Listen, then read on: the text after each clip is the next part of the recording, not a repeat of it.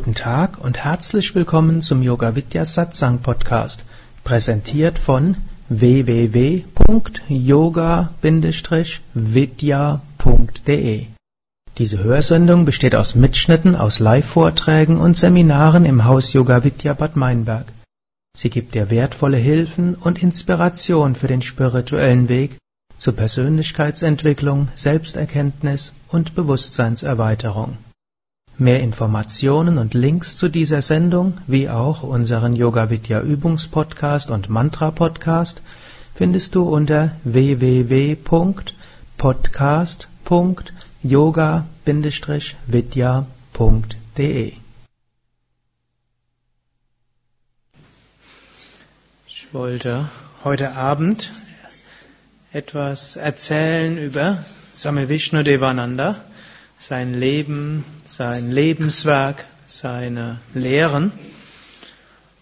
Und in vielerlei Hinsicht war Same Vishnu ein sehr moderner Meister und letztlich auch nicht nur ein moderner Meister, sondern in vieler Hinsicht auch ein moderner Mensch. In vieler Hinsicht ist die uralte indische Lebensanschauung heute etwas sehr Modernes geworden. Letztes Jahr waren ja hier in Bad Meinberg die Indientage und dann gab es eine Indologin und Religionswissenschaftlerin, die hat so gesagt, der, es gäbe einen grundsätzlichen Unterschied zwischen westlichem Geist und östlichem Geist. Und der westliche wäre entweder oder und der indische wäre sowohl als auch.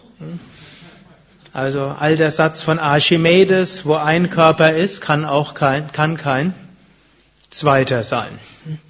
Lange Jahre ein Grundsatz der Physik, heute wissen wir, das stimmt nicht. Also wo dieser Körper ist, da können gleichzeitig alle möglichen elektromagnetische Felder sein, da können alle möglichen Strahlen durchgehen, da können alle möglichen Antimaterien die Zeit rückwärts gehen.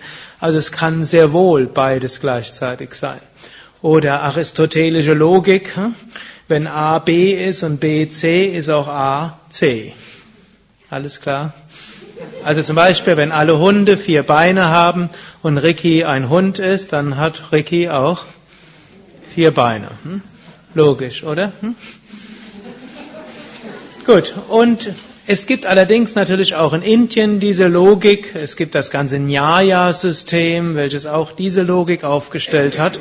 Aber die Inder waren so klug und haben gesagt, hm, es ist sowohl diese Logik als auch eine andere Logik ist auch möglich. Zum Beispiel die, heute weiß man, Licht ist sowohl Teilchenstrom als auch Welle. In, ein, in manchen Experimenten verhält sich Licht so, als ob es ein Teilchenstrom wäre. Also zum Beispiel bei dem sogenannten fotomechanischen Effekt. Nur deshalb können auch Fotos entstehen, weil irgendwo dort anscheinend irgendwelche Lichtphotonen ausgestrahlt werden und die haben irgendeine Reaktion auf irgendwelche Fotoplatten. Gut, ich weiß jetzt nicht, wie das heute mit Digitalkamera ist, aber jedenfalls dieser Fotoeffekt, der zeigt, Licht ist ein Teilchenstrom und kann keine Welle sein. Andererseits verhält sich Licht in anderer Hinsicht wie eine Welle. Zum Beispiel im sogenannten Doppelschlitzexperiment, für die, die noch den alten Physikunterricht im Kopf haben. Also jedenfalls Licht hat Interferenzen, was auch immer das heißen mag. Und das zeigt eindeutig, Licht ist eine Welle und kann kein Teilchenstrom sein. Manchmal verhält sich Licht wie eine Welle und manchmal verhält sich Licht wie ein Teilchenstrom. Nur eines ist klar, etwas kann nicht gleichzeitig ein Teilchenstrom oder eine Welle sein. Dennoch weiß man heute, Licht ist sowohl Welle als auch Teilchenstrom. Und das gilt jetzt nicht nur für das Licht, sondern eigentlich für alle Materie. Im subatomaren Bereich, hm, dort gibt es alle möglichen Paradoxien und Eigenartigkeiten. Und so ist, findet man das auch in Indien in vielerlei Hinsicht. Und dort ist, ist ja auch oft die Frage, und wer die, sich mit der Bhagavad Gita beschäftigt hat, und dort gibt es solche Fragen auch, Soll man der Welt entsagen oder nicht? Antwort. Sowohl als auch. Und die ganze Bhagavad Gita bringt dort verschiedene Möglichkeiten, dieses sowohl als auch. Und also zum einen sagt der Krishna, für manche Menschen ist es gut, wenn sie die Welt verlassen und als Bettelmönche durch die Gegend gehen. Das ist aber nur für ganz wenige. Für die Mehrheit ist es besser, in der Welt, im Leben zu stehen. Gut, aber auch für die, die scheinbar der Welt entsagen, gibt es auch beides. Sie haben ihre Natur. Er sagt, es ist noch nicht mal möglich zu atmen, ohne dass man sich um den Körper kümmert. Also auch hier sowohl hm, seinen Wünschen nachgehen, Pflichten erfüllen, als auch Entsagung. Und derjenige, der Beruf und Familie hat, auch der gilt, dem gilt es, da gilt es Entsagen. Dort heißt Entsagung nicht an den Früchten zu hängen, erwartungslos zu sein, zum Beispiel gegenüber Kindern und Partnern, und auch verhaftungslos zu sein. Hm, wenn zum Beispiel Kind krank wird, dann wird Mutter einigem entsagen müssen und einigen, woran sie verhaftet ist, entsagen müssen. Und dann, wenn Kind eigene Wege geht, wieder was anderes. Also Entsagung in der Handlung. Ein anderes Thema in der Bhagavad Gita ist Bhakti oder Jnana.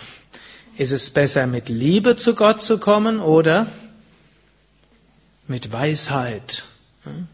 Was ist besser, Liebe oder Weisheit? Sowohl als auch. Hm? Also, wieder gibt es diese zwei Möglichkeiten. Für die einen ist Jnana das Beste, der Hauptweg. Für andere ist Bhakti der Hauptweg. Aber auch der Jnani, also der, der nach Weisheit strebt und mit, höchster, mit höchstem Wissen dort nach der höchsten Verwirklichung strebt, auch der braucht Liebe. Denn wenn wir der Liebe nicht haben, dann, hm, Paulus hat es ja auch im, im Korintherbrief gesagt, dann sind wir ein tönend Erz und eine Schelle und alles ist nichts. Also, auch derjenige, der Weisheit hat, das muss sich in Liebe letztlich zeigen. Und derjenige, der hauptsächlich mit Liebe zu Gott hin will, der muss aufpassen, dass er nicht zum Fanatiker wird und zum Emotionalist, sondern dass er dort aus dieser Liebe zur Weisheit kommt. Wieder die Frage ist, sollen wir Gott sehen als konkret persönlich oder als abstrakt? Hm?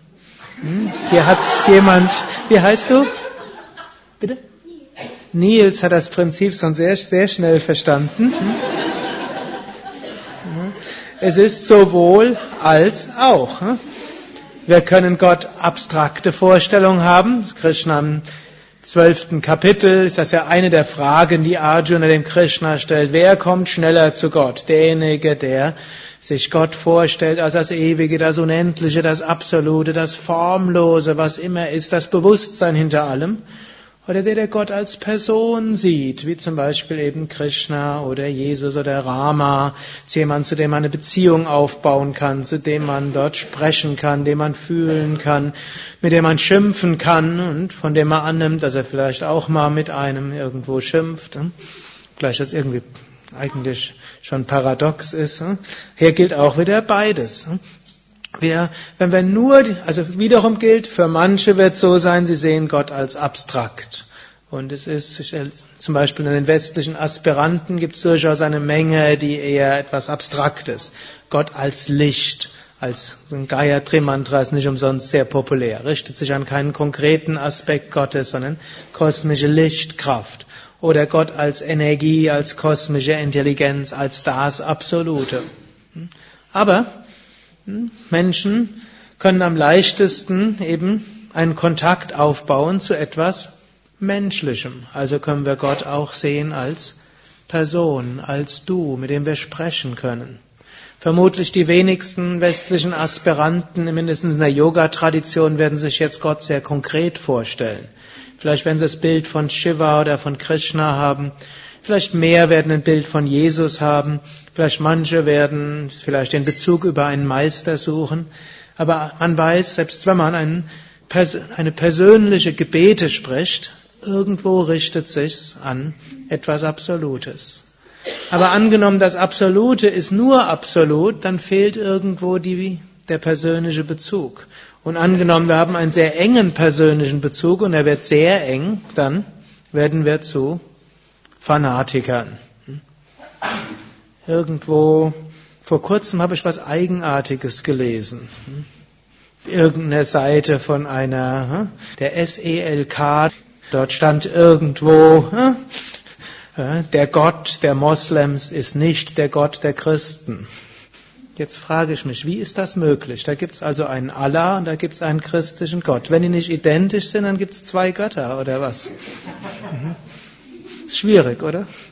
Mhm. Wenn wir sagen, es gibt nur einen Gott, dann kann nicht der eine Gott unterschiedlich vom anderen sein, oder? Jetzt kann man natürlich sagen, das eine ist die richtige Verehrung und das andere ist die falsche Verehrung. Und das wäre wieder ein gewisser westlicher Ansatz. Aber der indische wäre sowohl als auch. Und auch wenn es widerspricht, dann ist es sowohl als auch. Beides. So kann man Gott als Allah verehren, man kann Gott als ja, Jesus verehren. Aber übrigens, die Christen haben es ja letztlich auch. Ist Jesus Mensch oder Gott? Kennt sich jemand mit evangelischer Theologie aus? Gott ist sowohl wahr, Jesus ist sowohl wahrer Mensch als auch wahrer Gott. Also eigentlich ist es auch schon so angelegt. Und ja, Gott ist Gott Vater, Gott Sohn, Gott Heiliger Geist. Und das sind eigentlich drei Personen und doch eins. Also hier haben wir letztlich irgendwo doch die östliche, hm, östliche Logik dort hinter. Letztlich Leben ist so kunterbunt, dass es dieses sowohl als auch ist. Und das konnte man, ich wollte ja über Swami Vishnu sprechen, hm?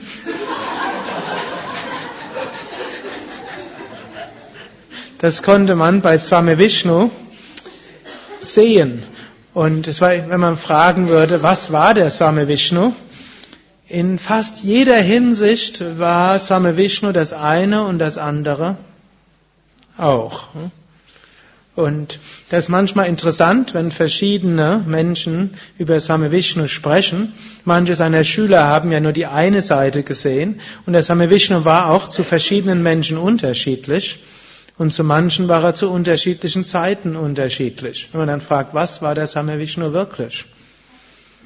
Zum Beispiel ein beliebter Zeitvertreib unter uns Schülern von Same Vishnu war herauszufinden, war der Same Vishnu ein Bhakta, also ein großer Gottesverehrer, war er ein Karma-Yogi, also einer, der der Menschheit dienen wollte, war er ein Jnana-Yogi, der die höchste Weisheit hatte, war ein Hatha-Yogi, ein Kundalini-Yogi oder war ein Raja-Yogi. Meistens in seinen Büchern wurde er als Weltautorität in Hatha und Raja Yoga dargestellt. Wobei jetzt auf Englisch World Authority and Hatha und Raja Yoga weniger so bombastisch klingt als im Deutschen. Das wird von relativ vielen Menschen dort behauptet. In Indien ist das ein relativ normaler Ausdruck für fast jeden, der etwas auf sich hält. Also, oder von dem die Schüler etwas halten. Deshalb hm, sollte und zum einen war der Same Vishnu ein Karma-Yogi par excellence. Same Vishnu wollte wirklich etwas Gutes bewirken in der Welt. Er hatte große Ideen. Er hatte irgendwann eine Vision gehabt, und zwar jetzt keine schöne Vision, er hat die Vision gehabt, dass die ganze Welt in einem Feuerwall untergehen könnte. Und er hatte das Gefühl, dass das, ab, dass das gestoppt werden könnte. Und er hatte dann gesagt, im modernen Zeitalter sollten Yoga-Übende sich nicht zurückziehen und Mantras allein wiederholen, sondern sie sollten sich engagieren für den Frieden der Welt. Und er hat dann sehr viel in der Richtung gemacht. Er hat zum einen hat er gut Om Namo Narayana Singen eingeführt. Er hat mehr Zentren gegründet. Er hat die Yogalehrerausbildung begonnen und hat gemeint, Schwingung des Friedens ist das eine Wichtige und um die herzustellen, dazu müssen viele Menschen Yoga machen und die beste Weise, Menschen dazu zu bringen, Yoga zu machen, ist so viele Yogalehrer wie möglich auszubilden. Und so hat der Same Vishnu weniger PR-mäßig gearbeitet und weniger letztlich intellektuell versucht, große philosophische Bücher zu schreiben, die vielleicht den Weg in die Unis gefunden hätten, sondern halt einfach massig Yogalehrer ausgebildet. Und in der Tradition stehen wir hier ja auch. Und dann hat er auch verschiedenste Friedensdemonstrationen und Initiativen gemacht im Flugzeug von Israel nach Ägypten geflogen. Das war bevor die Frieden geschlossen haben, über die Berliner Mauer geflogen. Das war bevor sie abgerissen wurde. Von Indien nach Pakistan geflogen. Das war während dem Indo-Pakistanischen Krieg. Er ist in den goldenen Tempel gegangen, dann als der goldene Tempel von indischen Truppen eingeschlossen war und die Siegführer sich dort verschanzt hatten. Er ist von Israel nach Palästina gegangen und irgendwann hat er gehört, da ist irgendwo eine Region, da ist es besonders schlimm. Er hat gesagt, ich gehe dorthin und ist dann dorthin gegangen mit einer Reihe von israelischen Schülern begleitet, die alle erstmal furchtbar Angst hatten. Hat jetzt dann noch gesagt, ihr Breiner braucht mitgehen, ich gehe allein dorthin.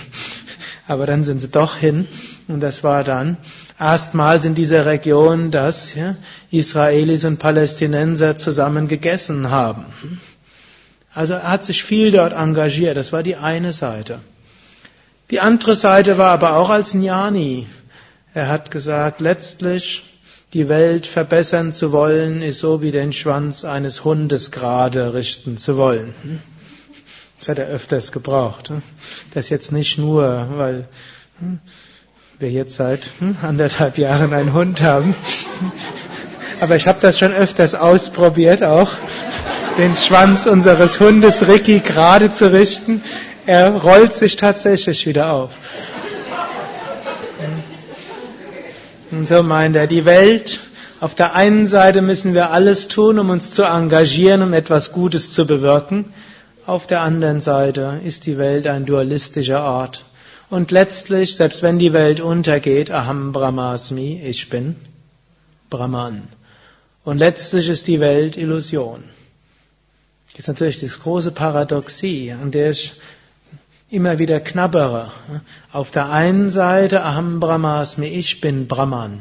Und Brahma Satyam, Brahman allein ist wirklich. Jagan Mitya, die Welt, wie sie sich darstellt in, seinen, in ihrer Vielfalt, ist Illusion. Hm? Warum soll man dann tätig werden? Hm? Wenn alles nur Brahman ist und die Welt unwirklich ist. Hm? Für einen westlichen Geist entweder das eine oder das andere. Für einen indischen Geist sowohl als auch. Auf der einen Seite gilt es uns zu engagieren, etwas Gutes zu bewirken und durchaus auch in Betracht ziehen, dass wir an einem bestimmten Wendepunkt sind. Auf der anderen Seite, selbst wenn die Welt untergeht, ist es kein Drama. Hm? Warum nicht? Hm? Es sind noch ein paar hundert Trillionen Jahre vor uns, mindestens nach indischer Chronologie, wo ja die Welt insgesamt 311 Trillionen Jahre bestehen soll vor dem nächsten Pralaya. Und da wir noch im ersten, irgendwo in der ersten Hälfte oder ersten Drittel uns befinden. Und dann gibt's Millionen oder ich glaube 100, 100 Milliarden, ist das richtig? 100 Milliarden Sterne in dieser Welt, die man gefunden hat. Hm, wahrscheinlich noch ein Vielfaches, die man nicht gefunden hat. Millionen von Planeten, wahrscheinlich Tausende, wo es Zivilisationen gibt. Und letztlich ist alles nur eine Einbildung im Geist. Und so können wir auf der einen Seite sehr engagiert dienen, auf der anderen Seite können wir entspannen. Versteht ihr das? Mhm. Und wenn der Same Vishnu über Jnana Yoga gesprochen hatte, das war ganz klar, dann hatte ich eigentlich immer nur den Wunsch, hm, so schnell wie möglich nur noch zu meditieren und aufhören, so Zentren zu leiten und mich damit auseinanderzusetzen mit den Fragen, soll man jetzt in der Vorwärtsbeuge den Zeigefinger auf den zweiten C setzen oder soll man ihn um den, um den großen C herumgeben und sollte dabei die, der Fuß fünf Grad nach innen gewinkelt sein, wie es der natürlichen Hüftstellung entsprechen würde oder ganz gerade? Oder noch besser, hm? Warum hat der vorige nicht die Ecken gestaubsaugt?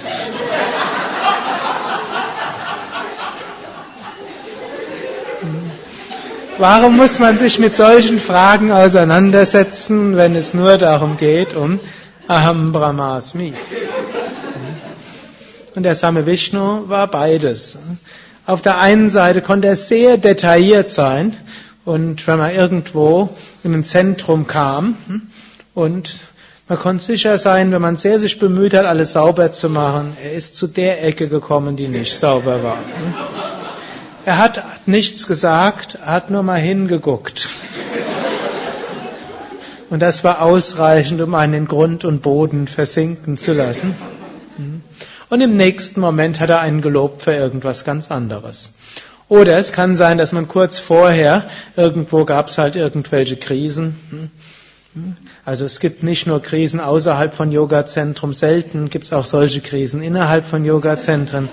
Und da kann es eben auch gewesen sein, dass es irgendwelche Mitarbeiterveränderungen gegeben hat und da gab es Turbulenzen und da war man froh, dass man irgendwie das Zentrum über Wasser gehalten hat. Dann kam der Same Vishnu und eigentlich war alles unordentlich. Dann konnte er so tun, als ob er überhaupt nichts sieht und hat dann nur hm, gesagt, wie toll diese Hingabe ist. Und hm, wenn man dann sich entschuldigt hat, dass man nicht so aufgeräumt hat, hat gesagt, what, what use is cleanliness? Your cleanliness in your heart is important. Was macht die äußere Dreck aus oder Reinlichkeit? Nur die Reinheit des Herzens ist wichtig. Und da konnte er so großzügig und voller Liebe zerschmelzen. Hm. Aber das hieß nicht, dass er Dreck einverstanden war. Aber es war sowohl als, als auch. Hm. Oder hm,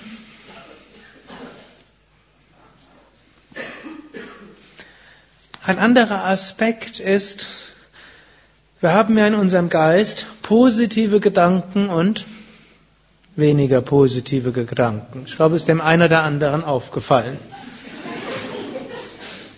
Jetzt, das westliche Weltbild ist ja ein dualistisches Weltbild, in immer wieder, immer wieder. Und ganz konsequent dualistisch war es, die Guten kommen von Gott und die Schlechten kommen vom Teufel. Also das ist glücklicherweise heute ein bisschen aus dem, hm, wie,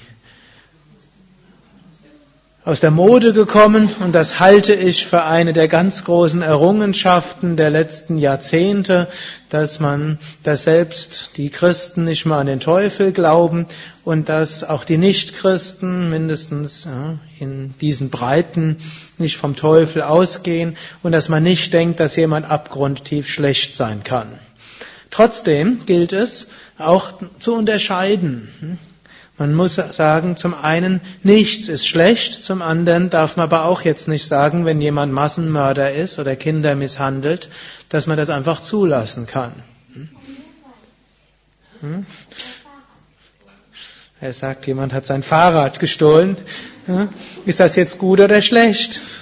Vom Nils seinem Standpunkt ist es schlecht. Und von der Yoga-Ethik ist es auch nicht gut. Hm? Astea, nicht stehlen, ist eine der ethischen Prinzipien. Also es ist, wird auch, kann auch nicht zu einer Beliebigkeit werden. Dennoch, angenommen, wir hätten jetzt diese Dualität, es gibt Gott und es gibt den Teufel, und Gott ist verantwortlich fürs Gute, der Teufel ist das Schlechte, und dann gibt's immer den Kampf, und dann müssen natürlich, der Teufel muss bekämpft werden, und die schlechte Seite in einem muss auch bekämpft werden, und noch wichtiger, die, die auf die schlechte Seite gekommen sind, die müssen ausgerottet werden. Und so ist im Namen des Guten sehr viel Schlimmes getan worden. Und nicht nur muss das Böse bekämpft werden in anderen, sondern wir müssen es auch bekämpfen in uns selbst. Jetzt diejenigen von euch, die versucht haben, mal systematisch das Schlechte in sich selbst zu bekämpfen, was haben sie festgestellt? Es gelingt nicht so ganz.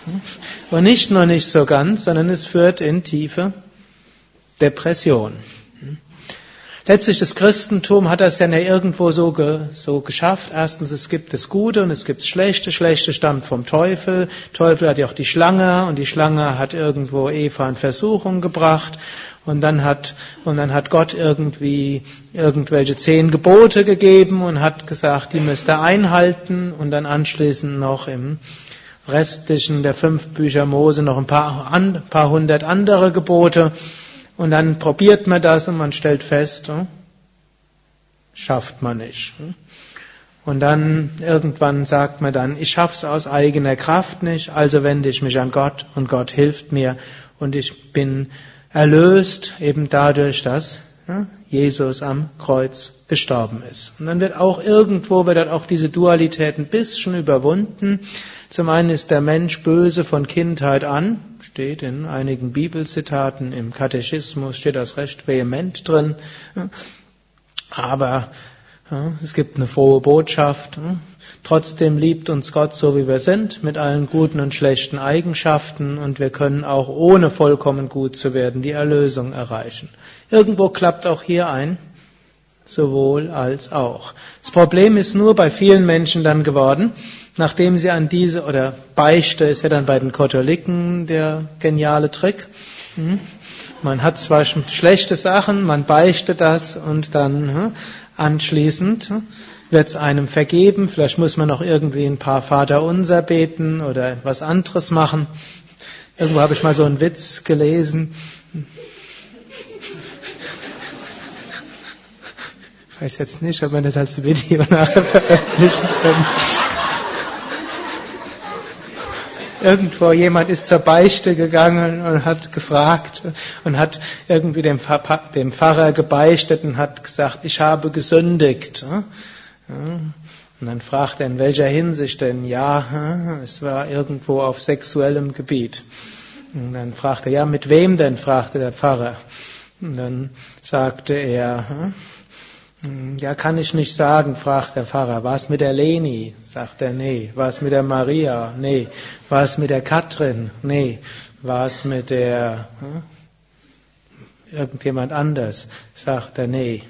Sagt er, okay, weil du es mir nicht sagst, darfst du jetzt vier Monate lang nicht in den Gottesdienst kommen. Und dann kommt er dann zurück nach Hause und dann wird er von seinem Freund gefragt, du, hm? Wie ist denn ausgegangen mit deiner Beichte? Sagt er, ich habe vier Monate Urlaub gekriegt und vier gute Tipps.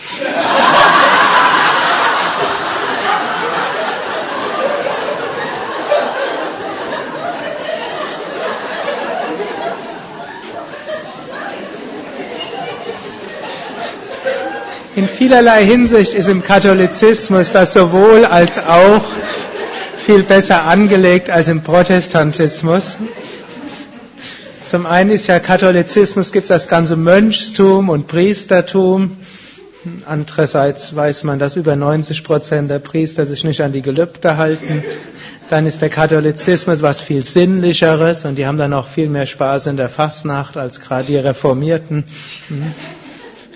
Okay, also auch hier sowohl als auch.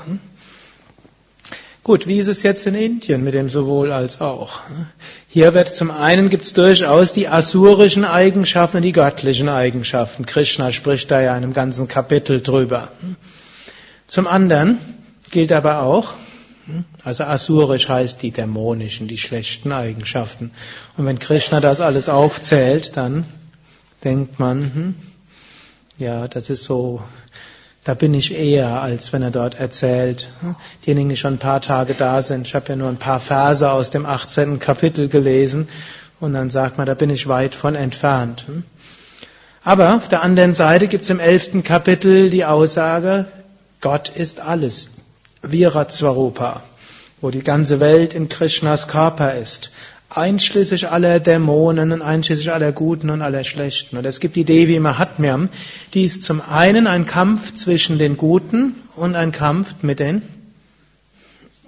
also Kampf zwischen den Guten und den Schlechten.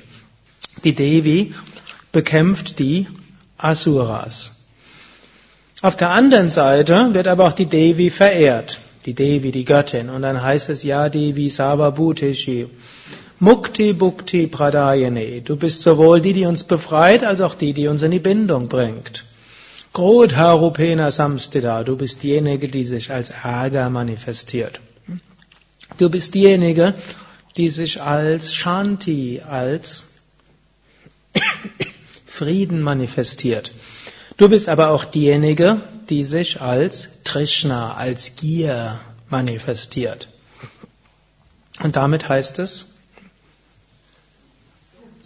so, auch das ist göttlich. Zwar gilt es auf der einen Ebene, uns anzunehmen in all unseren Teilen. Hm? So wie eben Gott uns so annimmt, wie wir sind. Auch in der Puja gibt es so Pushpanjali-Mantras. Ich, ich übersetze meistens die ersten Verse von dem Pushpanjali-Mantra, wenn ich so übersetze, wer am Donnerstag da war. Der Sri Kartikeyan übersetzt dann immer die letzten wo es dann heißt, oh Gott, nimm mich so an, wie ich bin, mit meinen guten und meinen schlechten Eigenschaften. Jetzt, ich weiß, dass du mich mit allem annimmst. Dann, wenn wir sagen, wir sind so okay, wie wir sind, dann ist auch die Frage, warum sollen wir an uns arbeiten? Hm? Aber hier gilt es auch nicht entweder oder, sondern wir sind so okay, wie wir sind, aber so wie wir sind, ist es auch wichtig, dass wir an uns arbeiten. Letztlich so wie eine Mutter. Eine Mutter nimmt ihr Kind so an, wie es ist. Meistens. Ne? Oder tief im Herzen. Aber angenommen, dass die Mutter würde jetzt sagen, du bist so okay, wie du bist, aber ich will nicht, dass du noch einen Zentimeter größer wirst. Es macht, du bist okay, so wie du bist, auch wenn du jetzt gerade eine 5 in Mathe geschrieben hast. Brauchst auch nicht weiter zu lernen, es ist gut, wenn du bei der 5 bleibst. Ne? Eine Mutter wird sagen, es ist jetzt, ne, du hast die fünf geschrieben und ich liebe dich trotzdem, oder ich liebe dich egal, nicht trotzdem, ich liebe dich, ob du jetzt eine fünf schreibst oder nicht. Aber kein Fernsehen mehr. Nicht, dass die Liebe deshalb weniger geworden ist, sondern ne, Liebe ist da, annehmen in allen Teilen. Aber Entwicklung ist wichtig.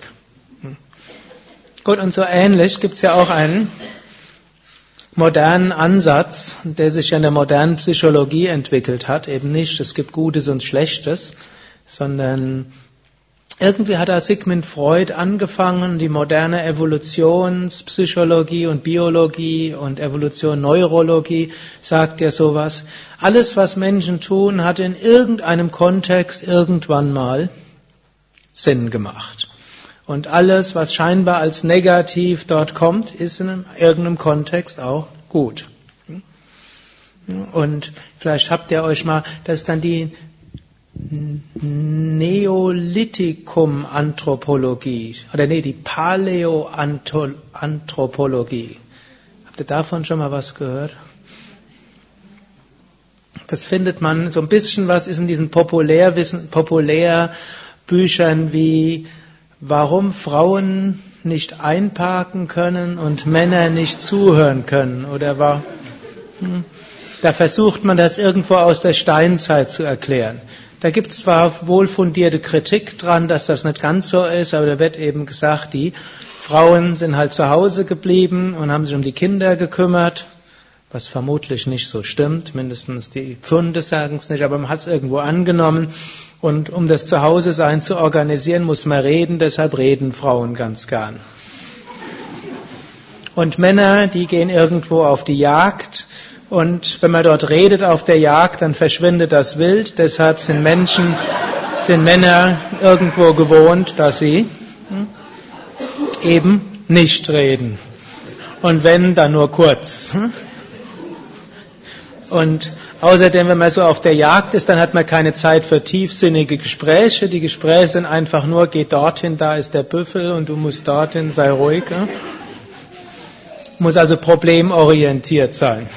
Währenddessen, wenn Frauen sprechen, dann geht's mehr um Beziehung und irgendwo und deshalb reden die so um den heißen Brei herum und ja, reden und reden. Und dann außerdem irgendwann will der Mann nach Hause kommen, er ist angestrengt und dann will er erstmal ins Lagerfeuer gucken.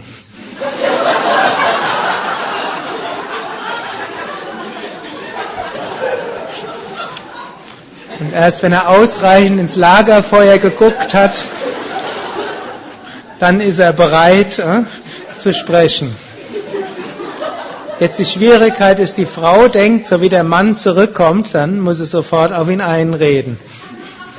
Und deshalb raten diese australischen Autoren, wenn Mann und Frau nach Hause kommen, dann muss der Mann erstmal eine Zeit haben, um ins Lagerfeuer zu gucken. Was auch immer das für ihn sein mag.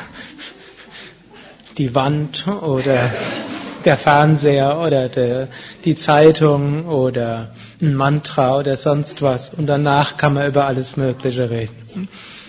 Also es ist nur ein Beispiel von der sogenannten Paläoanthropologie. Man nimmt an, eben der Mensch war, es hat ein paar hunderttausend Jahre, hat er sich in der Steinzeit entwickelt und erst seit ein paar tausend Jahren ist er eine Agrargesellschaft, wo andere Regeln gelten. Aber zum großen Teil sind noch Reflexe aus der Steinzeit da. Es wird inzwischen einiges angezweifelt von diesen Büchern. Man hat nämlich nicht wirklich sehen können, dass so, dass so viele Männer bei der Jagd gestorben sind, mehr als Frauen, und dass in den Höhlen nur Frauenskelette waren und keine Männer. Also die Wirtschaft war nicht so geschlechtergeteilt, wie man in diesen Büchern das findet. Aber es ist ein interessanter Ansatz, wo man irgendwo sagt, alles, was heute vielleicht Probleme bereitet, war früher mal sinnvoll. Und so ähnlich auch, wenn wir mit uns selbst dort sprechen, der Same Vishnu, ihr erinnert euch, ist ja ein Vortrag über Same Vishnu, der, der Same Vishnu hatte das zum einen gehabt, dass er uns ermahnt hatte, wir sollen an unserem Geist arbeiten, aber zum anderen hat er auch diese, hat er auch gesagt, und irgendwas auch immer in eurem Geist ist irgendwo widmet es Gott und Gott wird es zu etwas Gutem führen. Und Same Vishnu war durchaus auch ein emotionaler Mensch, der sich über etwas sehr freuen kann. Er konnte aber auch mal ärgerlich sein. Er konnte auch seinen Ärger beherrschen, zweifelsohne, aber er konnte ihm auch mal freien Lauf lassen und jemanden schimpfen. Und wenn wir ihn dann gefragt haben, hast du das jetzt absichtlich gemacht, um dem Menschen was zu lehren? Dann hat er gesagt, so manipulativ würde er dort nicht umgehen.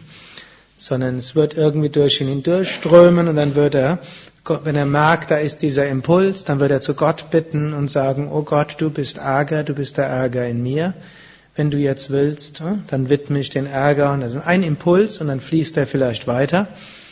Und ansonsten fragt er dann, hm, oder soll ich ihn beherrschen? Und dann beherrsche ich ihn. Und so hat er gesagt, was auch immer da war, das hat irgendeinen göttlichen Sinn und Hintergrund. Und in vielerlei Hinsicht ist, ist natürlich, ich vereinfache das ja sehr. Der Same Vishnu war ein hochkomplexer Mensch, hm, mit jeglicher Form, jede Form von spiritueller Praxis und spiritueller Einstellung kann man irgendwie in ihm auch finden. Und deshalb vereinfache ich hier. Aber ich will es vielleicht auch noch diese sowohl als auch, auch in einer anderen Sache sehen. Zum Beispiel viele Aspiranten, haben in sich eben eine Neigung, die Fassung zu verlieren. Kennt ihr das? Wenn wir Ärger nehmen. Nee? Gut, also manche, die das nie haben, können das vielleicht so ein bisschen versuchen nachvollziehen, in anderen dies haben, mit Menschen, die man erlebt. Ich kann man sagen, ist Ärger gut oder ist Ärger schlecht? Sowohl als auch.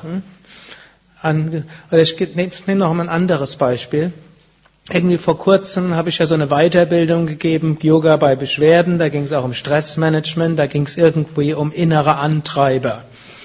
Und dass das das Stressniveau erhöht und mehr Stress heißt auch mehr Krankheit. Also um Stressniveau zu senken, sollte man sich von den inneren Antreiber etwas befreien. Was ist ein innerer Antreiber? Irgend so eine innere Stimme, die sagt, du bist nicht gut genug. Oder du musst vollkommen sein oder du musst das besser machen oder alle mögen müssen dich mögen oder du musst stark sein oder du musst schnell sein oder noch besser, du musst perfekt sein, schnell sein. Alle müssen dich dabei mögen und du musst stark sein. Gut, jetzt ist die Frage, identifizieren wir uns damit oder nicht?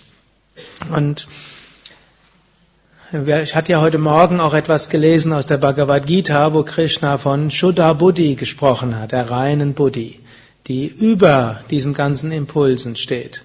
Also es wäre jetzt falsch zu sagen, ja, die Antreiber sind schlecht, wir müssen sie loswerden. Irgendwann mal habe ich mal bei einer Mitarbeitertagen habe ich über die inneren Antreiber gesprochen und dann gab es den Kesha war und er hat dann gesagt, wenn ihr keine Antreiber, er war damals der Ashramleiter vom Westerwald, sagen, wenn ihr keine Antreiber habt, dann muss ich aktiv werden. Das war natürlich ironisch gemeint und sollte etwas ganz klar zeigen. Es ist gut, wenn wir innere Antreiber haben, nur Sklaven sollen wir nicht davon werden. Wir können also sagen, wenn jemand sagt, du bist nicht gut genug, kann man sagen, aha, da ist also eine Seite in mir, die gerne intensiver noch etwas machen will. Das ist eine Möglichkeit, wie wir sagen. Da ist eine Seite in mir und diese will, dass ich dort etwas mehr mache. Und diese Seite ist was Gutes, es gilt sie auch würdigend anzuerkennen, nämlich dadurch bemühen wir uns. Angenommen, wir hätten das nicht, wenn wir nur träge und tamassig. Aber dann können wir sagen, aber in der Situation habe ich jetzt ausreichend gemacht. Wir können ja auch noch fragen, gibt es jemand anders, der sich hier noch meldet, außer diese eine Seite, die sagt, äh, mir ist nicht gut genug. Kommt vielleicht die nächste Seite und sagt, es gibt noch anderes zu tun. Aha, da gibt es eine andere Seite, die sagt, es gibt anderes zu tun. Und dann gibt die nächste Seite, die sagt vielleicht, ich brauche Feierabend. Und dann kann man sagen, aha, danke, dass ich so wunderbare Seiten in mir habe. Also da gibt's den, der mehr tun will, da gibt's den, der mir Feierabend gönnen will, da gibt's den, der mir noch verschiedene andere Projekte geben will und jetzt entscheide ich mich und ich danke euch allen und ne, ihr habt eure Pflicht und Schuldigkeit getan. Jetzt gehe ich erstmal mit der Seite, die Feierabend sagt. Damit ich morgen den anderen Seiten gerecht werden kann. Denn manchmal schimpft man ja auch über den inneren Schweinehund. Kennt ihr den? Zum Beispiel, wenn ihr morgen früh überlegt, morgen gibt's ja die Möglichkeit für 6 Uhr Pranayama und ihr könnt dann zwei Stunden Pranayama machen. Und ihr könnt auch um 5 Uhr die Homa machen. Und dann nehmt ihr euch vor, morgen früh, wenn ihr schon hier seid, 5 Uhr Homa, 6 Uhr Pranayama, zwei Stunden und um 8 Uhr Zeit für den Vortrag. Toll. Nachher schwebe ich zurück. Und dann meldet sich der innere Schweinehund. Vielleicht meldet er sich schon heute Abend, während ihr den Wecker dann stellt. Vielleicht meldet er sich um halb fünf. Der ist jetzt nichts Schlechtes. Kann man anstatt ihn jetzt zu bekämpfen, kann man sagen, aha, lieber ich nenne ihn jetzt innerer Schweinehund. Wobei eigentlich, wenn ich jetzt Schweinehund sage, Deutschen sind immer Tiernamen als äh, Schimpfwort genannt. Äh? Aber eigentlich ein Schwein ist ein freundliches Tier, ein Hund auch. Und Schweinehund ist dann doppelt freundlich. Und die folgen so ihren Instinkten und ihren inneren Bedürfnissen. Und so kann man ja sagen, aha, danke innerer Schweinehund. Du willst dich um mich kümmern und dafür sorgen, dass ich das habe, was mein physischer Körper braucht. Hm, ich danke dir, dass du mir jetzt das sagst. Aber dann gibt's ja in mir nicht nur den inneren Schweinehund, sondern gibt's auch den spirituellen Enthusiast, hm, der die Selbstverwirklichung erreichen will, nach Möglichkeit an diesem Wochenende dem näher kommen will. Und jetzt habe ich diese beiden Seiten in mir und da gibt es vielleicht noch eine andere Seite. Und dann kann man ja schauen, da kann man sagen, lieber Schweinehund, du hast so die letzten zwei Wochen, hast du einiges getan, deshalb geht es mir jetzt auch irgendwo einigermaßen gut. Und du hast mich davon abgehalten, mich zu überfordern. Morgen geht's um halb fünf los. Hm? Und dann kannst du dich ja später nochmal melden, das ist ja ganz okay. Hm? Ist ja auch nett, dass du so bellst und grunzt. Hm? Aber da gibt's die andere Seite in mir und der folge ich. Und so habt ihr eben das sowohl als auch. Es gibt diese Seiten in einem, die, wenn man sie einfach ungefiltert wirken lässt, nur zum Desaster führen. Es gibt aber auch die, es wäre aber auch falsch, sie einfach zu bekämpfen. Dann haben wir die Dualität und Dualität führt zu Kampf, Kampf führt selten zu Frieden. Also für den Frieden zu kämpfen, führt meistens zu Problemen. Ich sage meistens, es kann auch mal was angebracht sein. Und manchmal kann es auch mal sein, dass man sagt, so, jetzt aber los. Irgendwann bei der letzten, meistens versuche ich ja zum Beispiel Mitarbeiterbesprechungen irgendwo zu vermitteln, die eine Seite und die andere Seite und irgendwo bei der letzten Mitarbeiterbesprechung hat einer gesagt, so, und das machen wir und das. Eine Mitarbeiterin gesagt, ein Mann, ein Wort, ich liebe diese Gradlinigkeit. Die hat auch mal ihren Sinn. Aber wenn es die nur wäre, dann wäre es auch nicht gut.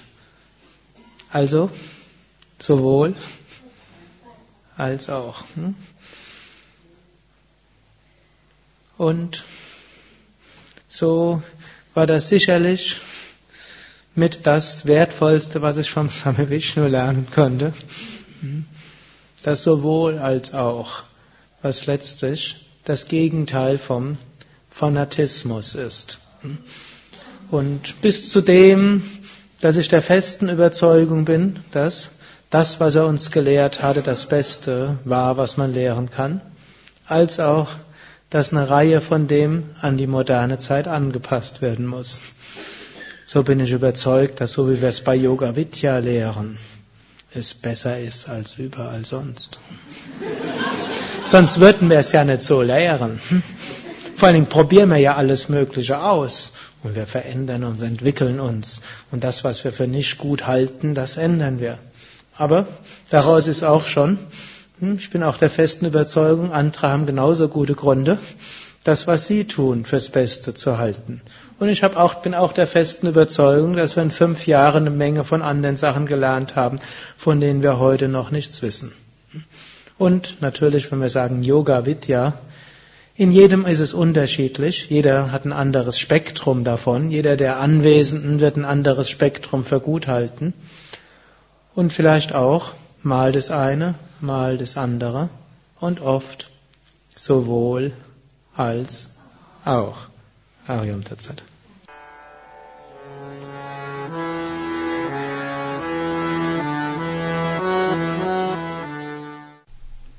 Dies war also die aktuelle Ausgabe des Yoga Vidya Satsang Podcasts, präsentiert von www.yoga-vidya.de.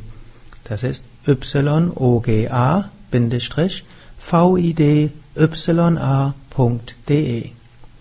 Mehr Informationen und Links zu dieser Sendung, wie auch unseren Yoga Vidya Übungspodcast und Mantra Podcast findest du unter www.podcast.yoga-vidya.de Podcast schreibt sich P-O-D-C-A-S-T